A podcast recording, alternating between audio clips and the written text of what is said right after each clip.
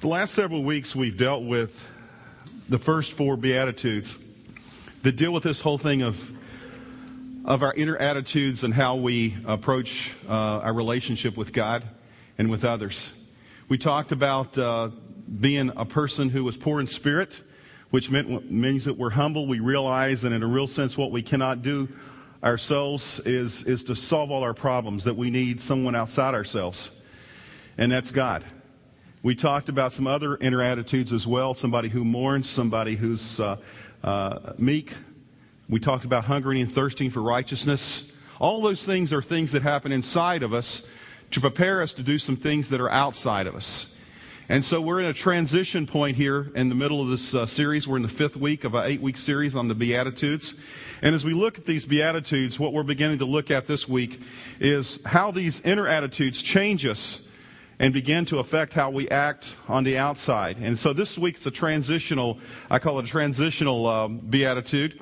In, in Matthew chapter 5, verse 7, it says this Happy are the merciful, for they will have mercy shown to them. Now, when I read that, I was kind of disturbed. I don't know if it disturbs you or not, uh, but I was kind of disturbed because it was it made me think that, well, if I'm not merciful, then God's going to act that way toward me. But then I began to realize what it's really talking about is that if I want to receive mercy from other people, in a real sense. Because remember the first week it talked about the whole thing of being poor in spirit, realizing I can't do it myself, trying to do it all myself. And what happens when I do that, uh, I become my own worst enemy in a real sense. I'm not humble. Well, when we're, we don't deal with these other elements in our life, when we become that way, we're not merciful ourselves. We don't have a relationship with God. And so in a real sense, what happens is, is we begin to, uh, to look at uh, people in a way that we're going to talk about this morning that's not merciful. Because mercy, in a real sense, if you want to define mercy, mercy is love in action. Mercy is love in action. It's more than just an attitude. It's more than just feeling sorry for people. It's uh, doing something. The Bible says that God is a merciful God. It says in Psalm 145, verse 8, it says, The Lord is merciful and compassionate, slow to get angry, and filled with unfailing love. God is not a, an unmerciful God. He loves us in spite of who we are, with our imperfections and our other problems as well. But if you want to be like God, you have to be merciful. And, and if we want to really begin to operate out of the, the attitudes that God has for us, which ultimately helps us to love God and love people in the way we want to, then we have to understand we need to be merciful. I don't know if anybody's ever talked to you or said this. Whoa. Okay. Ever said this to you? But in a real sense, anybody ever uh, uh, uh, claimed that you were um, a person who was a bleeding heart? Ever heard that term? A bleeding heart? What does bleeding heart usually mean? Anybody know? We can talk back this morning, by the way, okay? Uh, very compassionate. The sad, the sad thing is, is so often bleeding hearts are considered to be. Also, you add uh, the term liberal to that as well. Often it's considered somebody who all they do is talk about love. So often people say that in our lives that what we do is we is we if we're a bleeding heart, we're somebody who's all about love. It's all about love. And so often people say, I wish, you know, we could just go to a church that just talked about God's love. Why can't we be a church that talks about God's love? Because there's two sides to love. There's love, and there's also the reality of sin in our life, and we have to deal with both of them. Now, let me share this about mercy as kind of a disclaimer as we start talking about this this morning, because if I don't say this, you might get the wrong idea. Mercy doesn't ignore sin. Okay? Mercy doesn't ignore sin. It doesn't sweep it under the rug. It doesn't pretend it doesn't matter. But what mercy does, mercy chooses to respond to the need instead of reacting to the sin. Now, let me say that again. Mercy chooses to respond to the need instead of reacting to the sin. Mercy is compassion when it's not expected. It's kind of like this. I heard this story. Chuck Colson shared this on, online. I was I occasionally go to his site and read some stories. He's got great stories on there. And he, and he shared this story, true story from Iraq. And it was uh, just recently, at, uh, just a while back, a couple of years ago, uh, a story there that two insurgents, you know what insurgents are? They're the enemy, okay? Two insurgents were there and they had been wounded, seriously wounded. They had been wounded and the Americans had brought them into their camp to take care of them. Their doctors were beginning to take care of them and getting ready to have surgery, and they discovered that one of the, one of the insurgents was so badly wounded that he needed 30 pints of blood to do the surgery that he was going to need to go through this whole process. And so the issue, the, the, the call went out to the people in the camp. We need 30 pi, uh, pints of this type of blood. Now, this is the enemy now. But what happened amazed even the doctors, because within 10 minutes there was a line of people, of soldiers, lined up outside the tent, willing to give their blood for this enemy soldier. And one reporter was there, and, and as they, the reporter looked at it, uh, thought about it, and asked one of the persons, the first person in line was this, was this sergeant. And he, she asked this question of the sergeant. She says, Does it matter, or doesn't it matter that uh, you're giving blood to an enemy soldier? And he said, A human life is a human life. See, a person who has mercy looks beyond a person's faults and meets their needs and, and seeks out their needs as well. That's an act of mercy. It's kind of like this. If you so often, I, I, don't know if this would ever happen. If you knew, uh, if you went out here in the field out here somewhere and you found a Picasso painting, a real one, laying in the mud, covered with mud, what would you first recognize? Would you recognize the mud? Or would you recognize the Picasso painting, if you recognize Picasso paintings, by the way? Say a Rembrandt or something, some great painting. You knew it really was that. What would you recognize first? Would you go, oh, look at that mud? No. You would recognize the masterpiece. Now, you would deal with the mud later on, but you would first recognize the masterpiece. And so, in a real sense, that's what mercy. Mercy is recognizing the need, who people really are, the inner. You know, for, to us, God has created all of us. We are His. The Bible says His masterpieces. And he wants us to realize this that we must, in a real sense, what we must do is we must look beyond, look, beyond the sin and recognize the need. But we do deal with the sin as well. So that's what mercy is. So today, what I want to talk about is I want to talk about what it means to be merciful in a tangible way.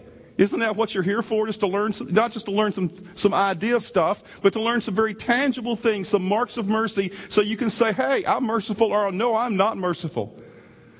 Because the purpose of Bible study is not just to get some knowledge. The purpose of us studying God's Word is for us to learn how to apply it to our lives in a real practical way. Because this book is the most practical book I believe that was ever written in the history of the world by far.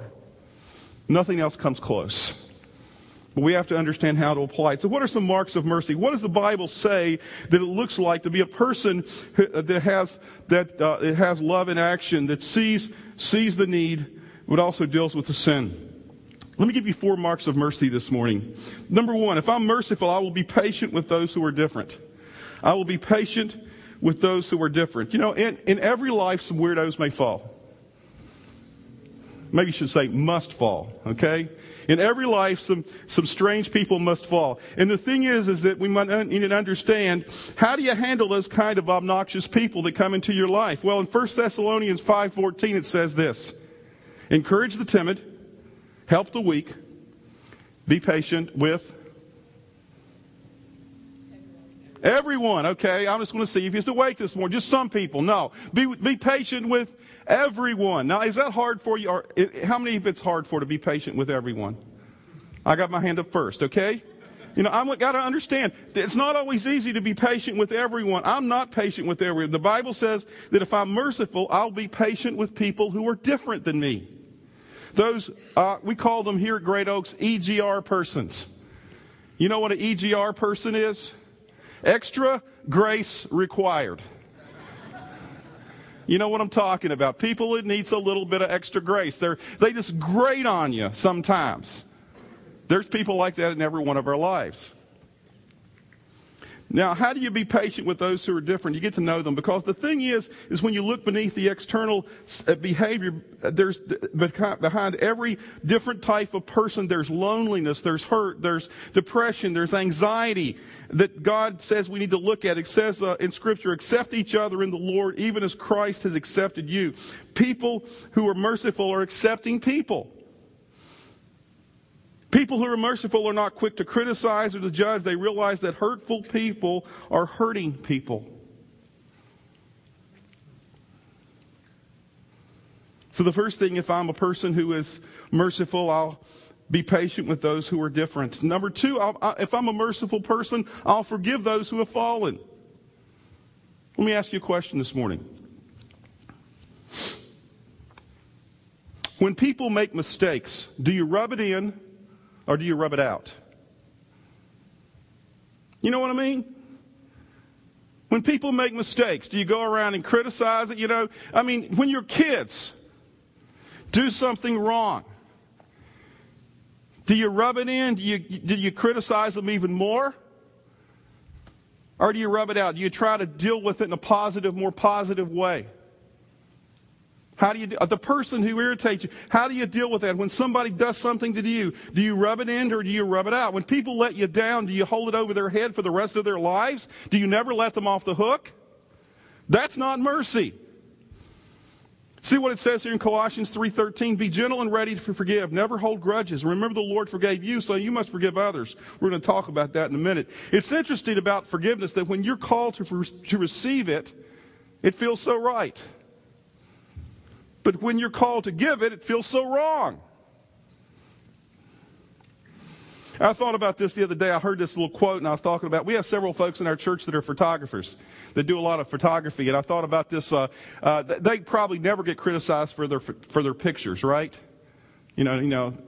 This this was a quote. I don't know if it's real or not, but it said this it was this lady who had her picture taken in the photographers, and she was she brought it back and she looked at the, she brought the picture back and she says to the photographer, "This picture doesn't do me justice." And the photographer, being sharp of mind, says this, "Lady, you don't need justice; you need mercy."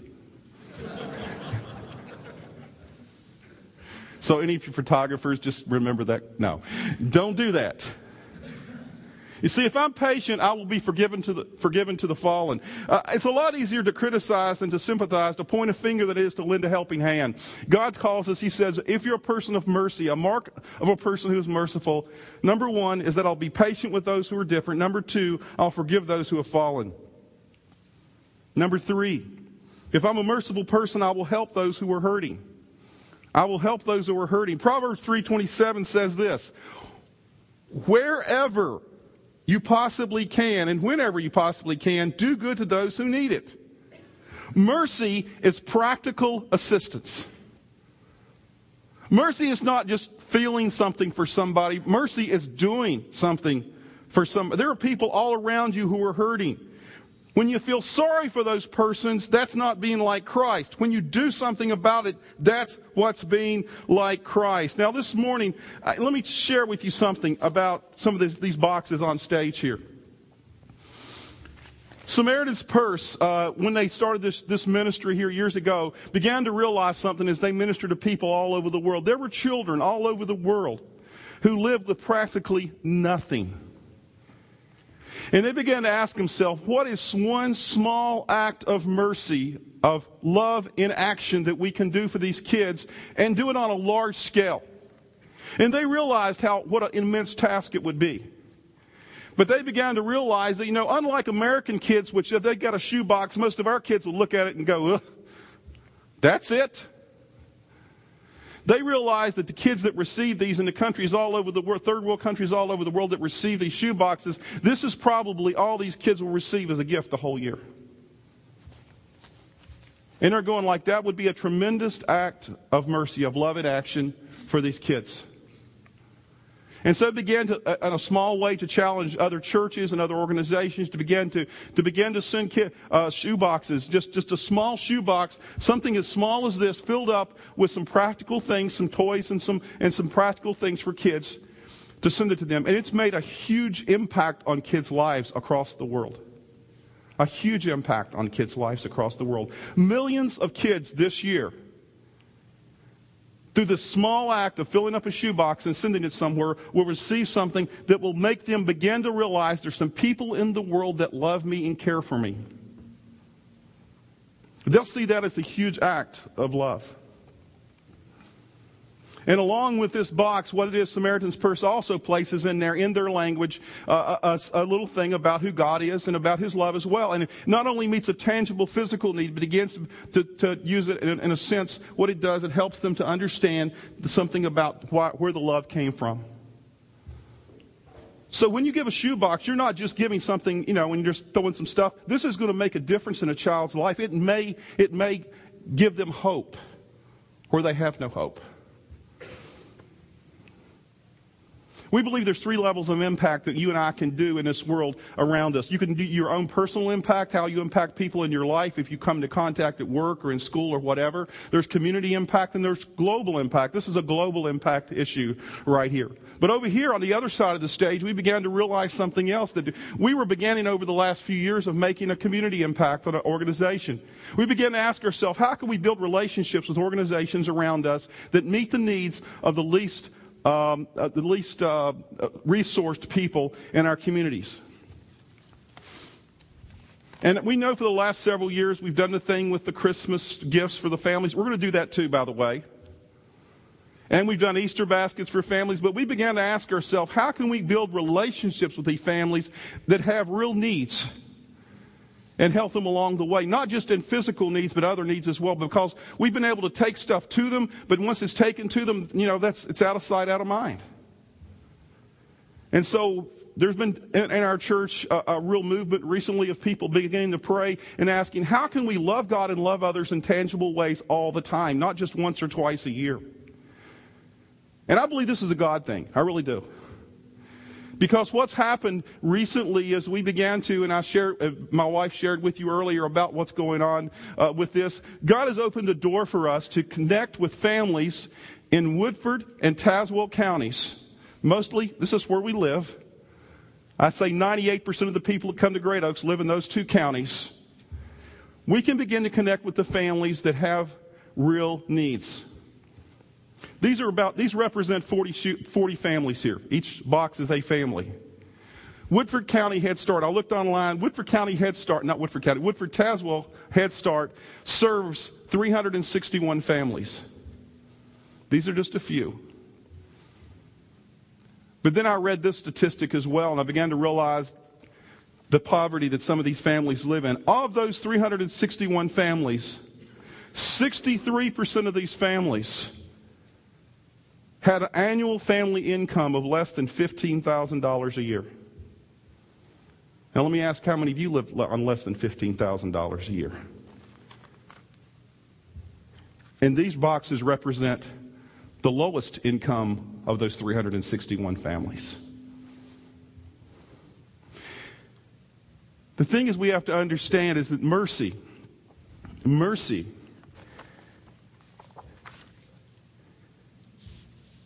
A mark of mercy is the saying, I will help those who are hurting. You know, there's a verse in 1 John chapter 3 that I, have been reading 1 John as a prep for Christmas. 1 John chapter 3 verses 17 and 18 says this. This is this if if what I just said doesn't grab your attention, let me just read this verse. If someone has enough money to live well and sees a brother or sister in need but shows no compassion, no mercy, how can God's love be in that person? Dear children, let us not merely say that we love each other, but let us show the truth by our actions. That verse stabs me like a dagger. Because I've often said things like, well, if I was rich, I would, you know, I hope that I would give away 90% of my income. But you know, according to the rest of the world, I am rich. And you are too. We live in a world, we live, we don't, uh, we, we think that, you know, having things is, or we always compare ourselves against a person down the street, but the issue is, is that we, in a sense, have the issue, have the resources to really bless other people. And what this passage of scripture says, if we don't do that, we're not showing love for God. We're not loving people. We're not doing the things that God wants us to do. You remember the story of the Good Samaritan in scripture? The third guy who came back and took care, uh, took the guy to the uh, down the road to the Holiday Inn, you know, gave him his Gold Express card and said, "Yeah, I'll pay for it myself." That's mercy. That's love in action. Jesus is saying, "Happy are those who care enough to get involved." That's the third mark of mercy. The fourth mark of mercy is this. If, if I'm merciful, I'll do good to my enemies. Not just people that, that are difficult, but I'll do good to my enemies. Luke 6 verses 33 and 35 and 36 says this. If you do good to those who do good to you, what credit is that to you? Even sinners do that, but love your enemies, do good to them, then your reward will be great. Be merciful, just as your Father is. Tomorrow morning, when you go to work and you encounter that person at work that you are thinking in your mind right now, and I use the word jerk, you know, you're thinking of that person that you deal with who is just nasty to you. Most of you have somebody like that at work, unless you work in fairly, you know, in Disneyland or something like that. Or if you go to school or that person is there who just constantly is harassing you, you know, how do you treat them? Do you give back to them the way they give to you? Or do you do something else? Do you do good to them? Do you Return good for evil. That's what the Bible says as Christians we're to do. Why? Because it's better. It's, it's better to eliminate an enemy by turning them into a friend. And the only way we're going to do that is by beginning to treat them the way that we would like to be treated. To love them instead of return angry things back toward them. So those are four, four um, marks of the merciful person. Now, if that's not enough, let me give you three quickly, three quickly motivations why this week you need to practice mercy. This week, not next week, not two weeks down the road, why you begin to start right now. Why do you need, what are some motivations for practicing mercy? Not just because of what he said. Number one, because God has shown mercy to me. One of the motivations that we need to understand that we need to show mercy to others because God has shown mercy to me. Matthew 18:33 says, "Shouldn't you have mercy on your fellow servant just as I had mercy on you?" Who's speaking there? Jesus is speaking to us. God expects me to do to others what he has already done for me.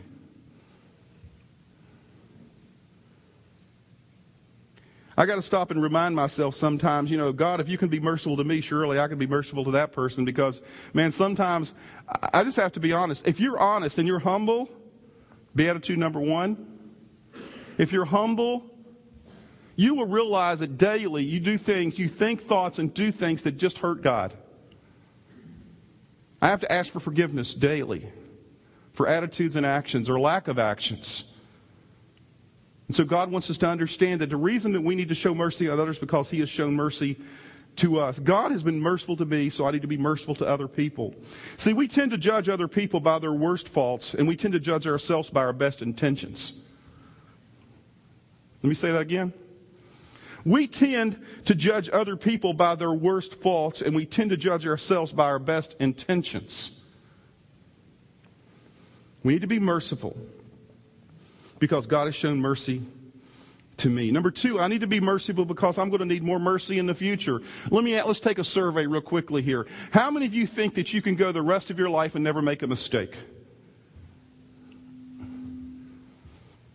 Thank you.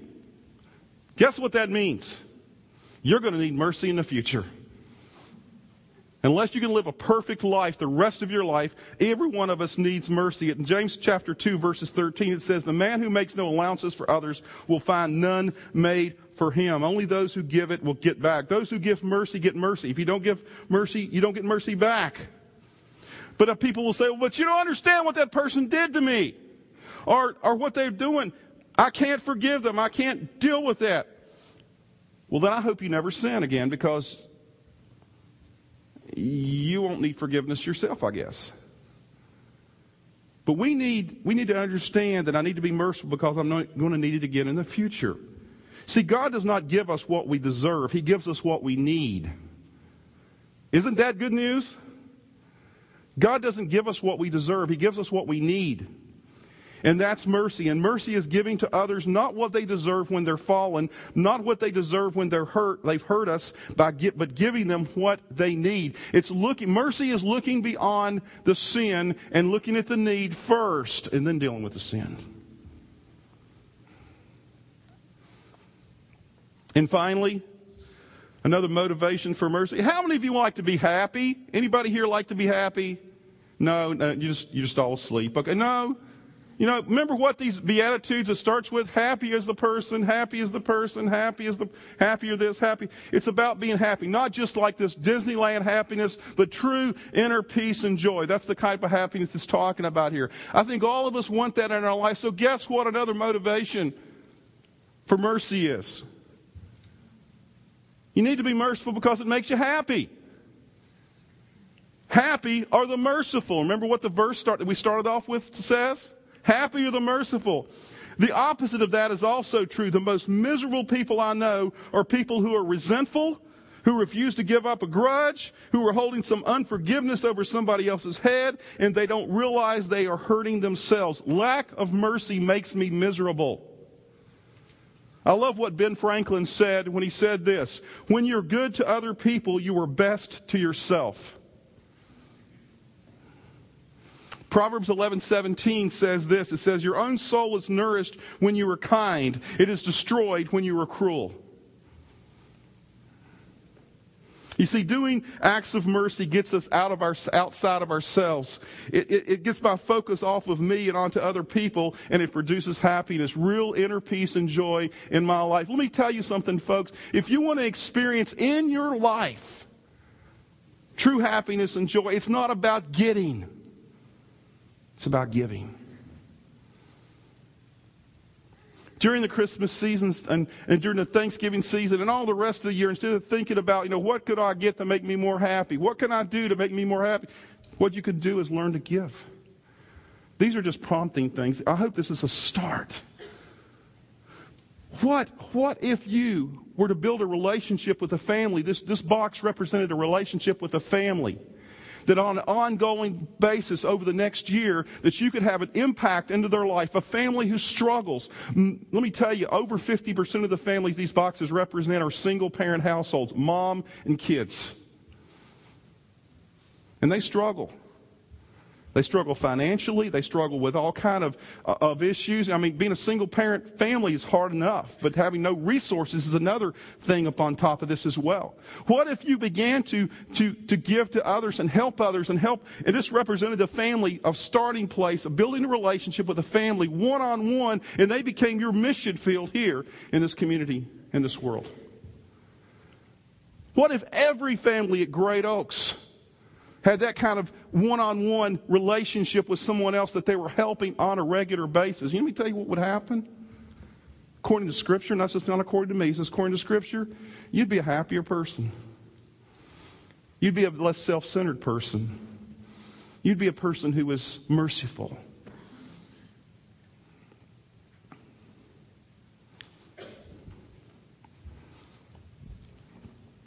It's time to quit, so I better even though I'm not finished. I just want to say this.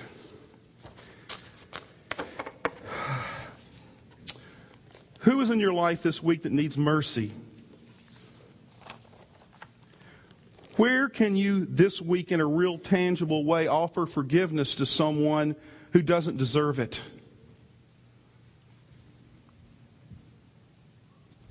How can you start? Hey, this is not an either or thing, by the way, this morning, folks, okay? I mean, just be, I'm just telling you the way I see it. There's hardly anybody here that couldn't afford to, in a real sense, pick up a shoebox and a box and meet needs of families. you're going, ah, just quit buying coffee this week, okay, on your way to work.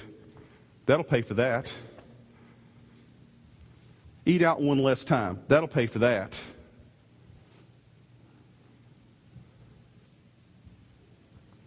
And when you begin to do th- little things like that and begin to do it on a regular basis, God will begin to change your heart, change your mind, and make you the kind of person He wants you to be. He'll make you humble.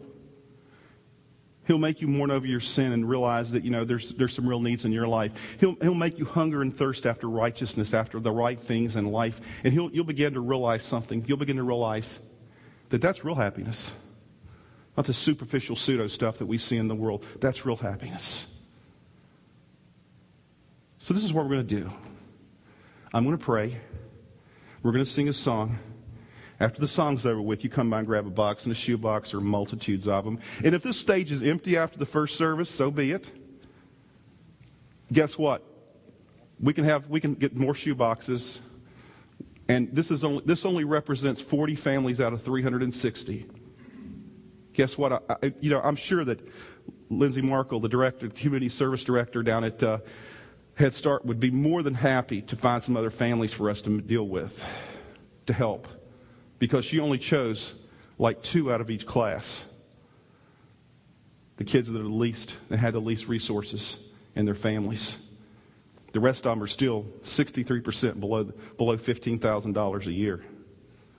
And they still have some real needs that you and I can meet by being merciful. Let's pray.